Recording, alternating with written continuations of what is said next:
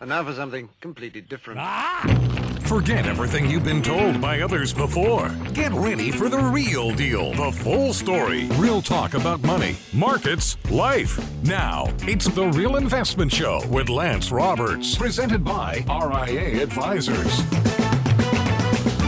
Well, congratulations, you made it to Thursday. It's the second best day of the week. And uh, here we get going through the mid of June. That means we're getting ready to wrap up the quarter. Two more weeks to go to wrap up this quarter. And of course, now we've got all the important data behind us, right? Inflation data, both CPI and PPI.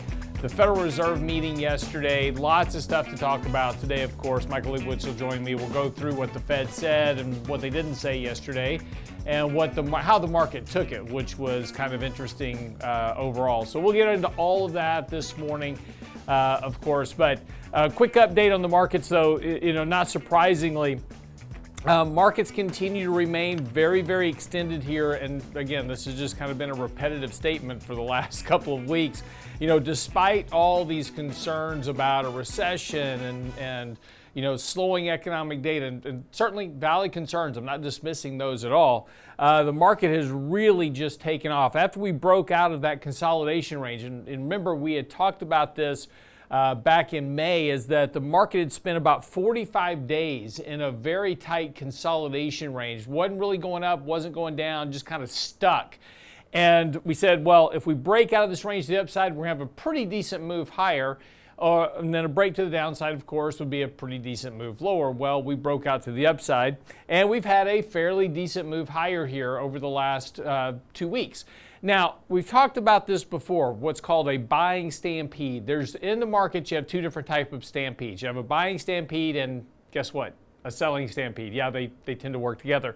Um, what happens is, is these are periods where buyers enter the market or sellers enter the market, depending on what it is. And these stampedes tend to last about 14 to 16 day trading days on average. Uh, they can go longer. Um, we've seen them go for longer periods. Um, right now, we're starting to push kind of the upper end of that range of this buy of this current buying stampede. So, what does that mean? Well, markets can't just go up indefinitely, right? They, they, they have to have corrections, they have to have pullbacks from time to time and that's just a function of what allows the markets to work over time. If we take a, you know, just as an example, take a look at a really long-term chart of the S&P, um, you know, we can see that yeah, the market trends higher over time, but it does so kind of bumpy. Um, you know, there's ups, there's downs, and, and when the markets get well elevated above a particular kind of a moving average or a trend line, whatever it is, those tend to have a, like a gravitational pull and, and pull prices back. So, you know, right now the expectation is, is this market's just going to keep going higher, and, and retail investors are now jumping in literally into the pool with both feet. And we're seeing this in terms of both investor sentiment as well as investor allocations to equities, retail investor to equity allocations, all rising really sharply here over the last two weeks. Finally, the idea this bear market is, is moving behind us. And now investors are going, okay, it's over, got to get back in. And so we're seeing this a, a, fairly aggressive move of retail investors jumping into the markets now, chasing stocks. Of course, they're chasing the you know technology stocks, semiconductor stocks, etc. Um, that's been the real move here as of late. Very similar to what we saw back in 2020 when we had that 35% meltdown in the market. Markets took a little bit of time to start recovering, but once that recovery was underway, and of course, at that time, we had the Federal Reserve doing you know, quantitative easing and a lot of other supports. Then all of a sudden, investors kind of just dove in headfirst. They were buying everything low quality stocks, fundamentally weak stocks, etc. All those were kind of the big chase. We're seeing a bit of that same action here again today. Um, that's just a, a issue of kind of how market dynamics work. But here's the important part that we're getting to, and again, we see this on both the S&P and the Nasdaq. Um, the market has gotten really extended here. Again, we talked about deviations from long term moving averages. Those are getting to fairly extreme levels here. Relative strength index, of course, that kind of a good measure of, of markets being short term overbought, is at levels that typically you're above 80 on the S&P right now on the relative strength index. That typically tends to be kind of where markets peak short term, and not just uh, in bear, you know, if this is a bear market still, right? Uh, a lot of people still suggesting this is a bear market rally. If that's the case, um, you know, if we step back and look at the market over the last couple of years, in particular the, the kind of the bull market period, even then we see that when you get to fairly elevated levels of relative strength, that's typically tends to where you get short-term peaks in the markets, even during a rising bull market. And that's certainly okay because uh, again, you know, we need opportunities to put allocations back to work in portfolios, and that's you know that's kind of the the the, the thing that you want to do in managing your money is not necessarily just oh I've got to get in right now because stocks are just leaving me behind. That's typically the point that you want to be a little bit careful about jumping in the market. Let the market come back to you. It's not going to correct a lot, mind you. We'll get a correction of four, five, six, seven percent come back down to some of these moving averages, and there's a lot of support in the markets right now. From where we are, we've got the 20 day, the 50, and the 100 day all sitting well above the 200 day moving average. So there's a lot of support on the way down for this market to correct to, hold those supports, work off some of the overbought condition, and give you a better opportunity to enter the market and add some exposure to portfolios. The, you know, the most logical place for a correction is about 4,000 4010, 4020 on the S&P, somewhere in there. That's kind of that previous range that we were in back in May. That's along all these tops that we were setting from the beginning of the year. So we've had this very clear breakout of the market of that trading range that really began back in January. We broke out of that, set a new high for the year. We're now at a 52 week high as well. Funny story about that. Was doing an interview on Fox Business, and Charles Payne says, We've had the a new high after 360 days. 52 week high after 360 trading days. Yeah, that's exactly what 360 trading days is. It's 52 weeks. So that's why it's a 52 week high. But I didn't say that to Charles Payne. I like I respect him too much. Anyway, the point was is that yes, we've had a 52 week high. Normally this suggests that whatever negative trend you had previously is now over and your odds are that markets are going to wind up higher, but it's going to have a correction along the way first. Now, what will cause it? That's a totally different story, right? You would think that, and we'll, t- we'll kind of talk about this uh, with Michael Lebowitz here in just a couple of minutes, but with the Fed speech yesterday, certainly wasn't the dovish expectation that markets have been hoping for, but yet markets didn't really blink that much. They sold off a little bit on the initial announcement, recovered, finished about flat for the day across the board. But again, with a, a realization that any rate cuts are not coming soon, you would have expected maybe that might have pulled some of the wind out of the markets. But again, this is the problem with the market right now. You have a lot of exuberance in the markets. There is a, a, lot of exuberance, and greed factors are really starting to rise rapidly here. So, again, this market can remain, as, as uh, John Maynard Keynes once said, this market can remain illogical longer than you can remain solvent. So, the potential of trying to short this market right now certainly not to your advantage at all. So, just be very careful with that at the moment. So, anyway, uh, lots of stuff going on. Uh, again, get by the website. Michael Lebowitz did write an article. We had a two part article on our website about sector rotations, something that we've talked about a lot recently. Part two was out yesterday on the website. So go by realinvestmentadvice.com, get a copy of that article. While you're there, also make sure you subscribe for our newsletter. We'll have that out this weekend, talking a little bit about this market and kind of where we go to next. What's the potential and, and where, if you get a correction, where will that correction likely find support? So that's going to be on the weekend newsletter uh, at the website, realinvestmentadvice.com. Subscribe. We'll email it to you on Saturday as soon as I get it done. I get up early on Saturday to write it just for you. So make sure you read it. All right, be right back after the break with Michael Lebowitz. Don't go away.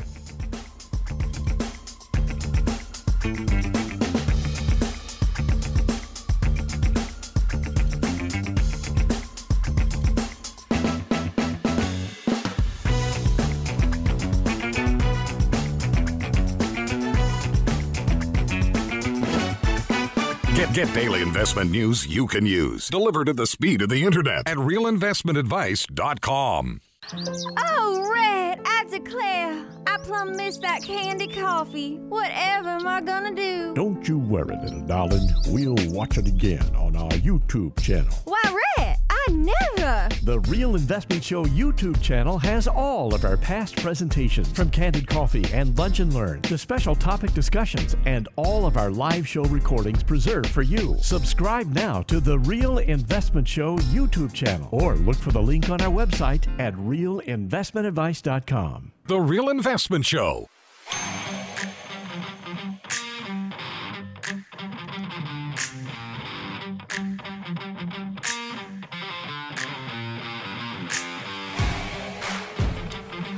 And welcome back to the show. Of course, it is uh, Thursday. It is the post FOMC meeting uh, day. And as we said, uh, Michael Lebowitz joining me this morning to talk about it. So, again, yesterday the markets um, rallied pretty strongly out of the gate, was, uh, you know, making its move higher on kind of the expectation the Fed was going to just pause, period. And of course, if the Fed pauses, the expectation is that the Fed will then begin to cut rates. And of course, you have to ask the question the logical question is why would the Fed cut rates? And you're talking about substantially lower rates of inflation, slower economic growth, these type of things. And the, the reason they cut rates is obviously to help provide that support for a slowing economic environment. So, um, the Fed meeting comes out, and of course, the initial announcement is they they do indeed pause, which was highly expected. The problem for the market came when they actually looked at the dot plot, which suggested though that there are potentially for two more rate hikes this year.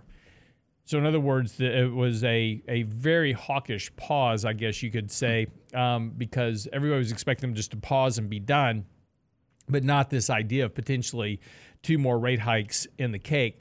So that took the market by a little bit of surprise. Markets sold off initially, and then, of course, Jerome Powell started speaking, and then markets kind of recovered and finished the day flat as, you know, kind of some of the conversation which we'll get into this morning, you know, suggests that maybe it's kind of a dovish, hawkish kind of pause thing. Who knows?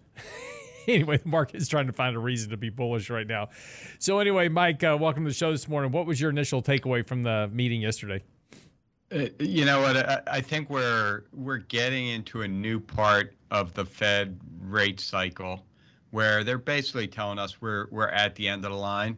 Now, whether there's one or two more stations left on this track, could be, but we're at the end of the line. I think what's more important is not necessarily whether the Fed does one or more, but what do they do? When do they start cutting rates?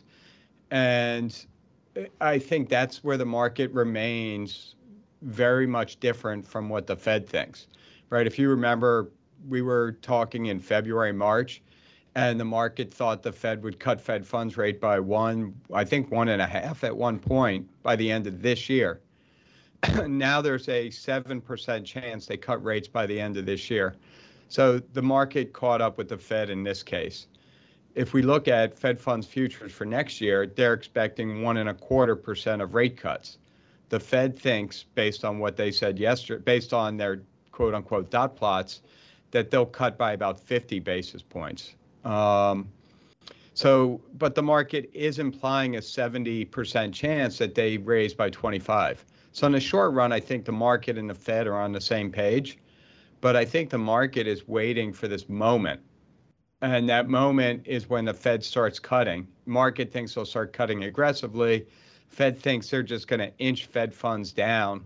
You know, maybe every every three meetings they drop rates by 25. So what I keep thinking about is exactly what you said, Lance. Why would they cut rates? And there's basically, I think, two reasons or three reasons they'd cut rates.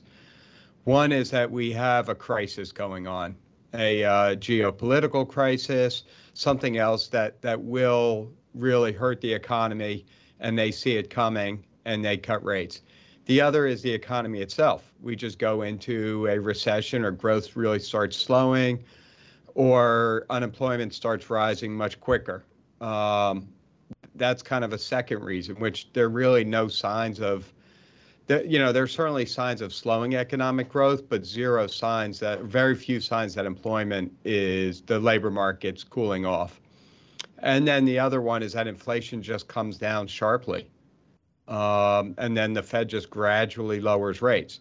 So when you look at what the Fed thinks, that's what they think that inflation will just continue gradually lower.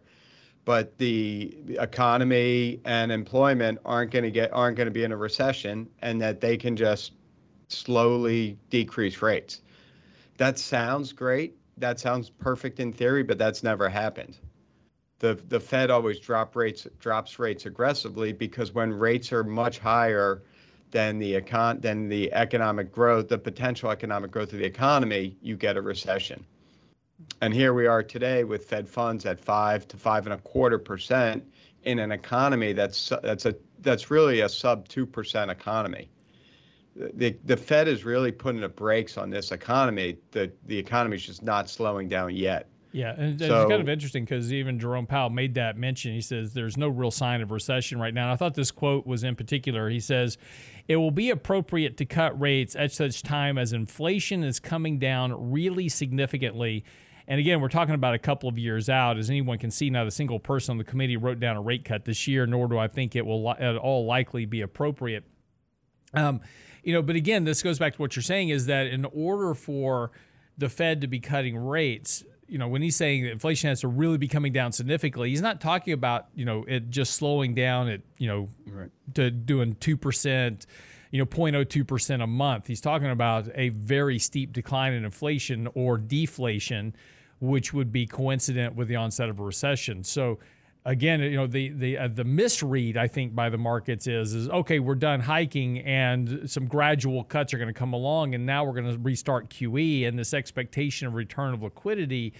Um, and monetary accommodation, I think, is the part that the the market is misreading at this point. Yeah, and here's the other thing. When we talk about inflation, there's 42,000 ways to calculate inflation that the, the, the Fed looks at. Forget the other 82,000 ways. So, you know, we're going to look at core core CPI fell to what it fell to 4.1%. Yeah. From from uh, I, I want to say 4.8 or 4.9. Next month, it's going to fall to the low threes. That's the year over year rate. And that's solely a function of what happened a year ago when inflation was almost rising 1% a month. We know that will happen. So the headlines are going to say that inflation is at 3%, and it'll probably drop into the upper twos as we get kind of later into uh, later into uh, the summer, early fall. Yep. So the market's going to be saying, wait, inflation is 3%, maybe even below 3%. PPI is now almost flat, and PPI will probably go either to zero or negative, uh, which is a good leading indicator of CPI. And the market's going to start questioning the Fed, right? We, the market will say, look, we know we're not at 2%, but we're also not at 7% or 8%. We've come a long way. Why aren't you doing anything? And the Fed is going to say, well, if you look at core services, excluding housing, with this, with that, it's still sticky. And yes, there are components of inflation that remain sticky, but those are starting to come down as well. So I think the Fed's going to start running out of excuse out of inflation excuses. Mm-hmm. But if the economy remains hot, it's hard to to see why they would really want to lower rates by by a significant amount. Maybe a token 25 basis points here or there, which is kind of what they're telling you. But if, if I'm them, I want to save save that the ability to cut rates significantly till we get until we get into a mm-hmm. recession. Right. So you know, try to put yourself in Jerome Powell's shoes. Not not not you know, everyone kind of puts themselves into the market views and what the popular narratives are and what you read on CNBC and MarketWatch, But put yourself in Jerome Powell's shoes and think about the potential problems down the road and what he can do if we go into a deep recession. That's right. And, and again, this is uh, you know this is the risk that the markets run right now is this kind of this deviation between you know what they keep hoping for, and again, you know markets are running up on expectations of more liquidity and you know looser or easier monetary conditions. Um, despite the fact that really we're not seeing that. And again, we, you know, while we talk about unemployment, we haven't, you know, we still really haven't seen the effect of five and a quarter percent rate hikes at this point, you know, from the from the March lows of last year. We've had a very aggressive rate hiking campaign that is really yet to truly impact a lot of the economy. We're seeing bits of it, but we haven't really seen that impact of higher rates. You know, corporate profit margins are still high, still very elevated companies have been able to maintain those corporate profit margins so far.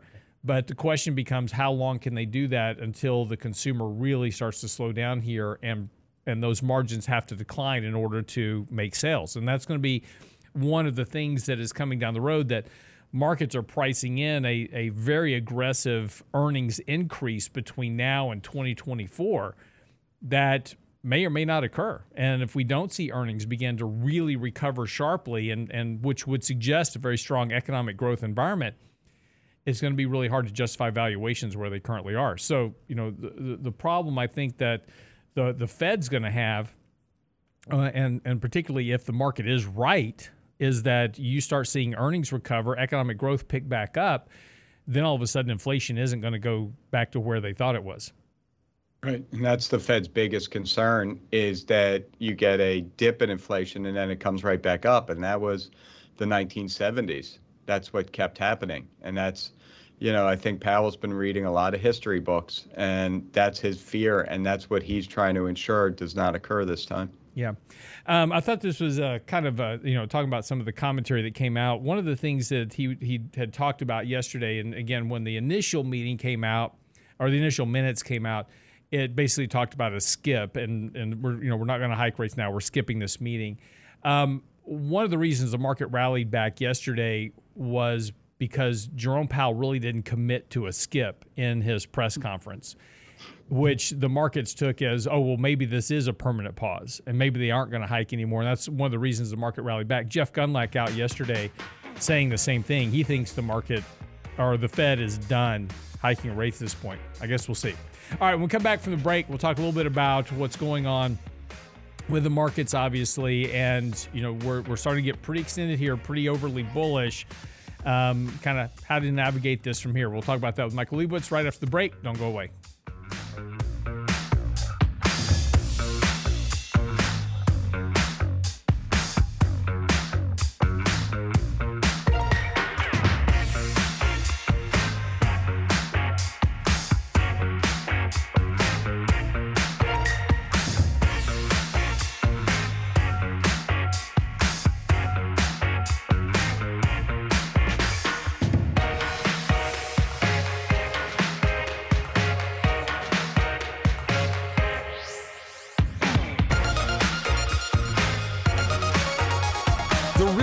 Investment Advice blog. It's required reading for the informed investor. Catch it today at realinvestmentadvice.com. So,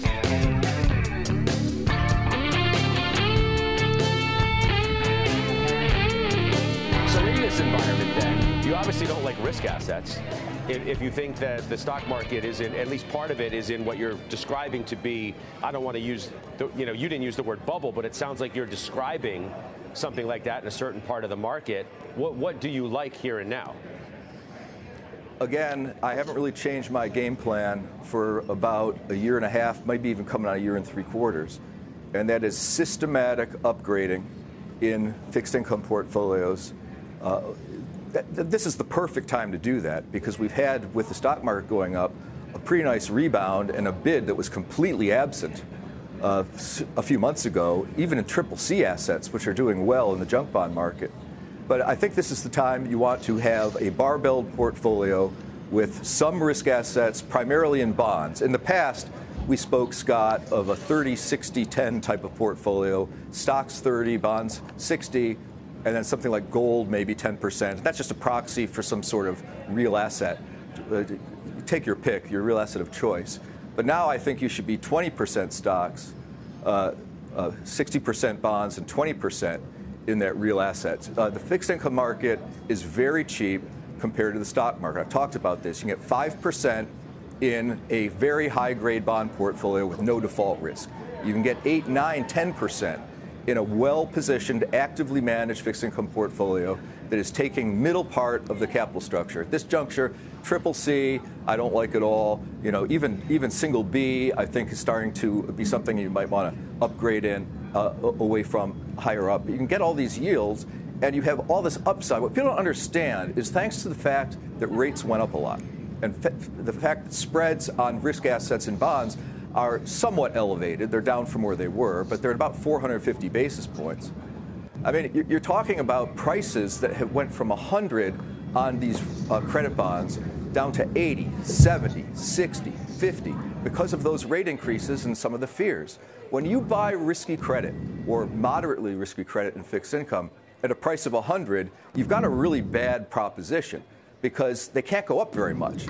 If, they, if the prices go up, they'll just refinance them because the prices going up means that they can do new issue bonds at lower yields. So they'll refinance them and they'll take your coupon away. But when you, and you have all that downside. If you're at, start out at 100, you can go to 80, 70, 60, 50, which is what happened. But if you start out with a portfolio of bonds at 60 or 65 cents on the dollar, you've got 50% upside to par. You have stock market like upside, maybe even I would I would argue even greater upside than the stock market. And that was Jeff Gundlach from uh, DoubleLine on CNBC yesterday talking about the market and, and making really kind of two key points about where the market is right now. And the first is he was talking about 20% stock, 60% bonds, which is, you know, you're sitting to scratch your hands like, well, why would you want to do that in this market? I mean, it's just the market's just going crazy right now. Uh, market's up, you know, 13% for the year. Why would I want to do that? His point is, is that valuations aren't supportive of where company earnings are right now. Semiconductors in particular. If you take a look at what's going on with the SOX index as an example, the SOX index has been screaming higher on expectations of you know AI and what that's going to mean for you know these companies. Yet semiconductor sales globally actually took a downturn. And even recent forecasts don't show the type of growth in semiconductor sales that would support the valuations of a company like Nvidia, as an example, trading at 30 times, or almost sorry, 40 times price to sales. So what he's saying is, is that fixed income offers a both something that the market doesn't provide, which is protection of principal, but also offers significant upside, even in high quality bond portfolios. In other words, you know, there's plenty of treasuries out there that are yielding three and a half, four, four and a half, five percent where you have absolutely no credit risk whatsoever, step down that curve a bit, those returns get uh, you know uh, predominantly larger. And and again, so when you start thinking about building your portfolio and these type of things, you know, it's easy to get kind of swept up into this bullish nature of the market. And, you know, with markets running up and, and really seeming not to worry about any risk at all, it, it certainly seems logical to just pile into equities. But again, you have to come back and look at, at valuations, earnings growth potentials, those type of things. Mike, I don't know if you could hear the interview, but uh, your thoughts on that? Yeah, I couldn't hear the interview, but but based on kind of what you said there, from these valuations, you know, I think this is what makes investing very tricky. Is that you, you take a company like Nvidia, whose earnings I think were actually down a hair from a year prior, but there's so much promise in AI that the future growth is tremendous. Now, as a as a investor, a long-term investor, you you buy Nvidia and you're buying into that future growth. But unfortunately, the market goes back and forth. Sometimes it loves the idea of future growth. Other times it becomes very focused on what's happening here and now. And and it waffles back and forth. So, you know, the last few months, AI, AI, AI, AI. That's what the market's focused on. yeah. Um, and the growth, the potential growth associated with AI. But the market can change. And all of a sudden it can say, well, what about a recession by December? What about slowing slowing sales, a consumer that's finally struggling? What about a rising unemployment rate? And you go back and forth. I mean, remember, tech stocks struggled late last year. A- AI was around last year. AI isn't a brand new invention. If you think about it, you're you know you use AI all the time, whether you're using like Google Maps or Waze.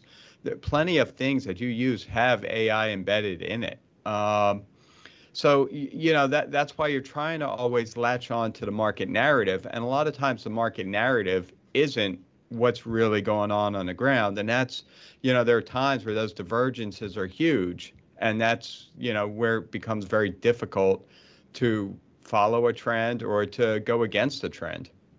Right, and it's something that you know he made a point of. He says, and this is a this is a quote from his interview.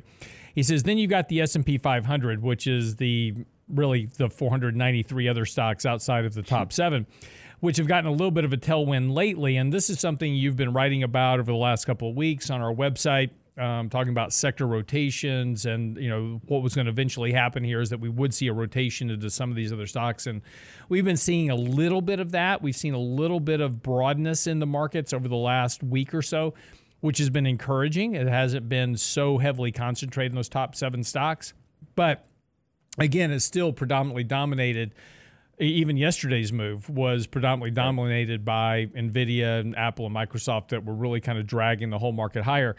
Um, he goes, uh, the stock market, frankly, this is uh, Jeff Gundlach from DoubleLine. The stock market, frankly, is exhibiting signs of a bit of a mania where you have a very concentrated part of the market that's driving the entire train. And this is, you know, this was kind of his point of downgrading equity exposure in portfolios from 30, in, in his model, from 30% to 20%. Um, because of simply valuations, the ability for earnings to grow at a rate to justify some of these things. Now, that doesn't mean all stocks, right? There are, you know, and you and I have talked about it, uh, you know, previously here on the show. There's a lot of companies that are trading at very cheap valuations. They have no love whatsoever from the market right now, even though they're cheap fundamentally because they're not in the top 10 stocks of, you know, any ETF, right? So they're not catching all these passive inflows. They're certainly not catching on to, you know, the AI train.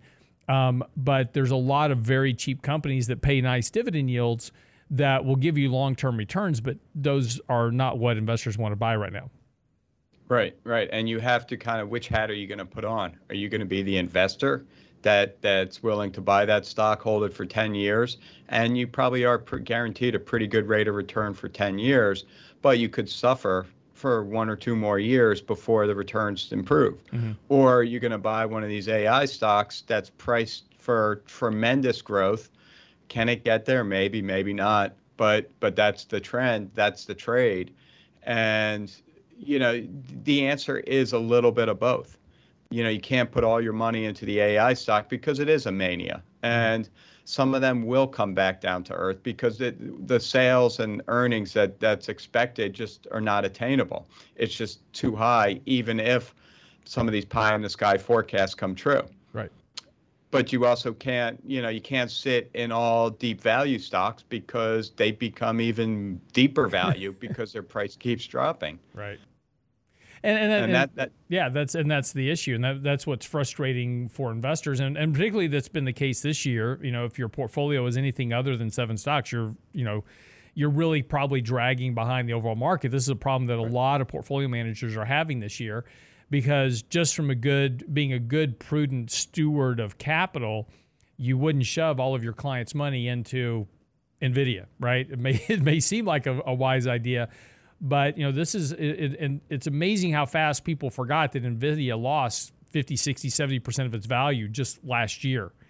And yes, it's gotten it all back in a very short time frame, but that usually doesn't happen you know, in the marketplace. This is kind of a, a one off, but you can suffer very big losses. And we'll likely probably see another downturn like that again with NVIDIA um, in particular as sales don't mature as fast as the market expects. And just as a good example, we talked about before is that when things are coming along like this and there's so much demand for AI that this is going to drag in new competitors into the market, that's going to dilute market share, that's going to dilute earnings. Uh, AMD just announced a new AI chip as well. Uh, it's already getting adopted potentially by companies to run their AI services, and that's taking away from those $250,000 GPUs that NVIDIA was planning on selling.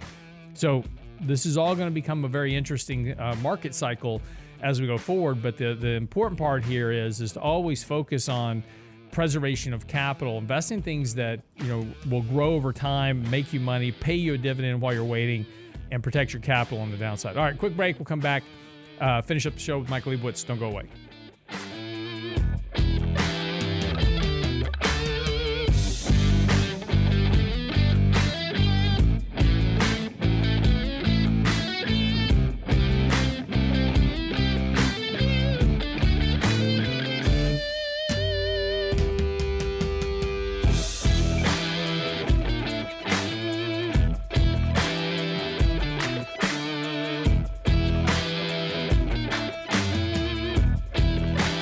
Get daily investment news you can use, delivered at the speed of the internet at realinvestmentadvice.com.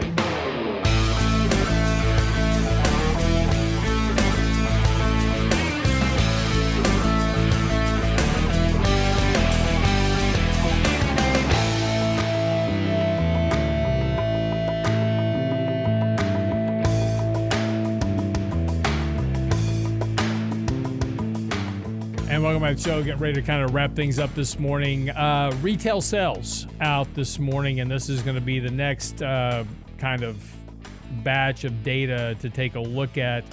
Um, expectations right now are retail sales month over month for May is negative 0.1% expected, and that was uh, up uh, down from a 0.4 previously. Retail sales excluding autos and gas, gas are expected to be up 0.1%.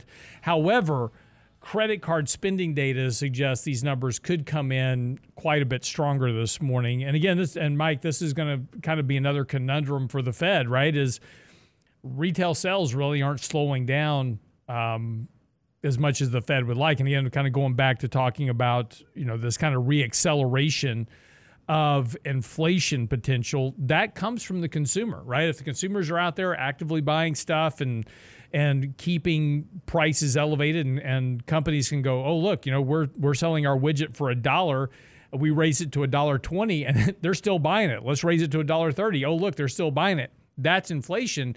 What the Fed's wanting is for companies to have to go, look, I've got to cut my widget from a dollar to 90 cents to try to get it sold. That's what the Fed's trying to get to. Um, but uh, retail consumers really aren't playing along with the game like they're supposed to here. So, you know, this is going to be kind of interesting to look at the report this morning. What do you think is going to, what, you, what are your expectations? Uh, you know what? The, the problem with retail sales is it's nominal. It's based on prices, how much you actually paid for something versus it doesn't strip out inflation. And there's no great way to strip out inflation from retail sales because it should be based on those the inflation is based on what actually sold, not not a basket of goods as defined by the BLS. So so the number has been pretty volatile versus expectations and a lot of that is inflation. And inflation is also what's behind some of these corporate profits, both both gains and losses. Uh, some companies have been able to pass on inflation plus a little extra that helps their margins. Other companies are struggling to pass on inflation that can hurt their margins. So, inflation is a big deal for many reasons, but kind of one of the underappreciated reasons is that it really screws around with our economic gauges. It's, it's hard to know what's really going on when inflation is kind of not at that steady, you know, one and a half, two percent and it's kind of baked into all the numbers. So when you look at something from this year versus last year, inflation was running at the same rate. It's easy to compare. Uh, so many comparisons, so many numbers are just skewed positively or negatively, you know, every which way because of inflation. So retail sales is the hardest one. Uh, there's a, a thing called the Red Book, Johnson Red Book sales that are they come out weekly, and it's a uh, proxy for retail sales, and they have been coming down now for about a year and a half, and this is growth. They're basically flat now, so they're basically showing no more growth in retail sales, and that's been a long, steady trend lower uh, in the growth rate.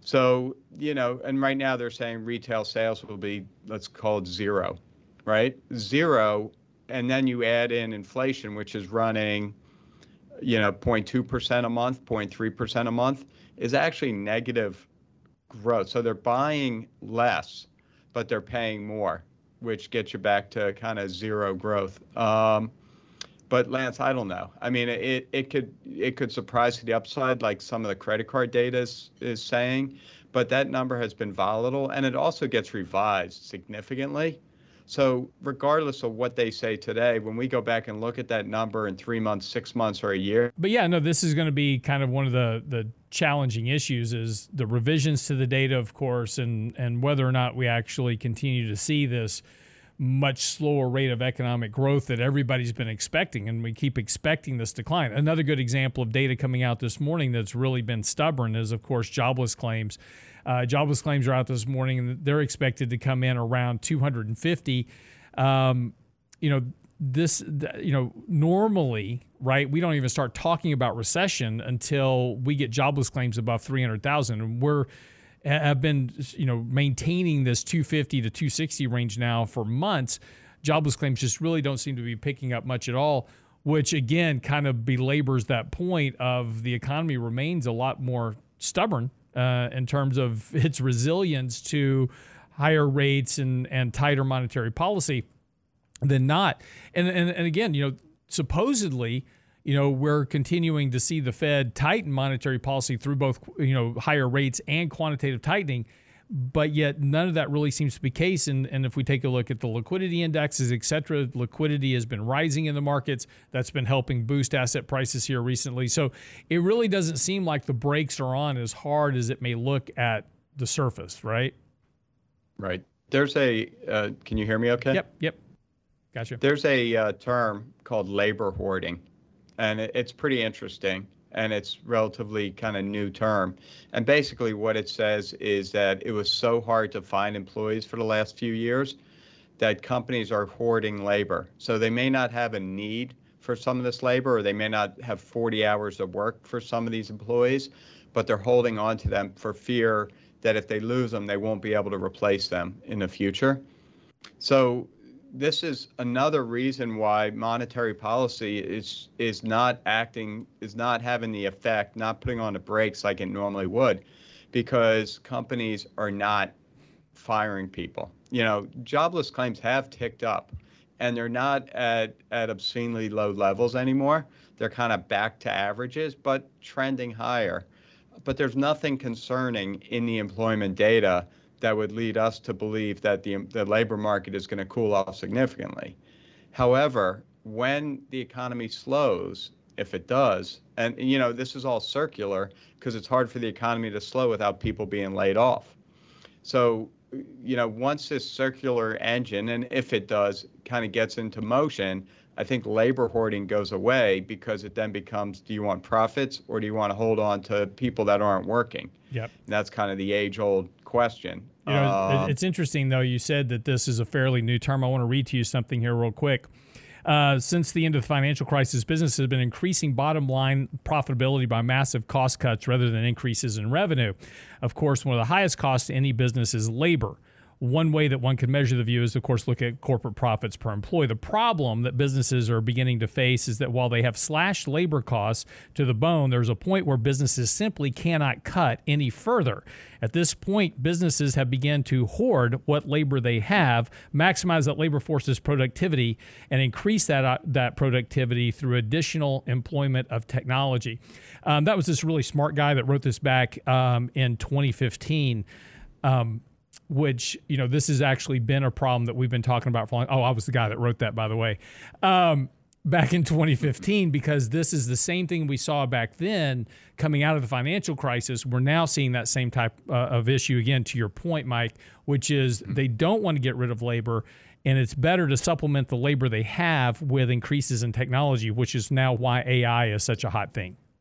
Right. So, so Lance, but let's also look where the jobs have been for the last year every labor report has shown it's in the services in, in like the restaurant business entertainment travel businesses right? That's where that's where the labor has really been added. And you know when the wheels start coming off that's probably where they're going to come from.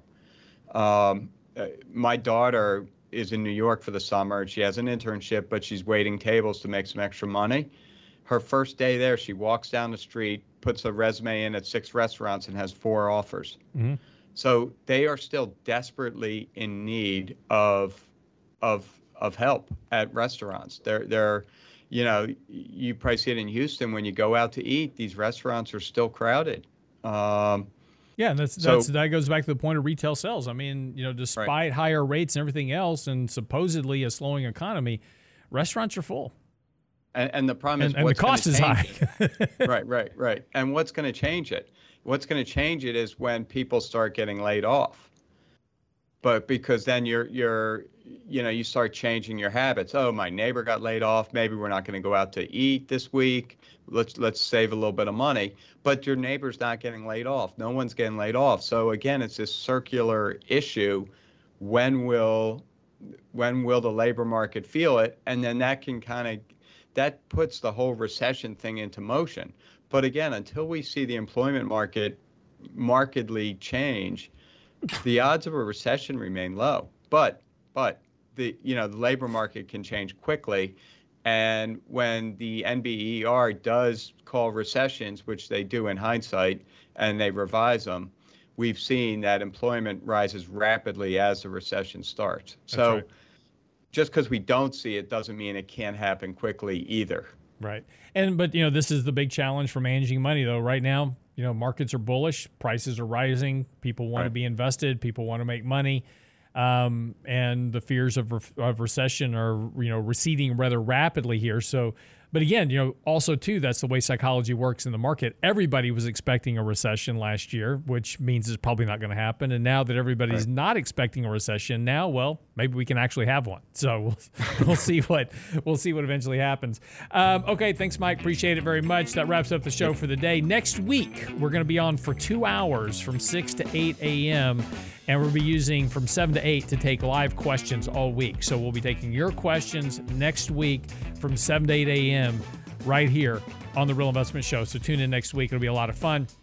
Um, also, be sure to get by the website, subscribe for our, our newsletter. will be out this weekend. Mike's latest article on part two of sector rotation is on the website now. It's all there for you, realinvestmentadvice.com. Since your questions, comments, and emails, and stick around, we'll have our three minutes uh, before the bell video coming out here in just a few minutes. Have a great day.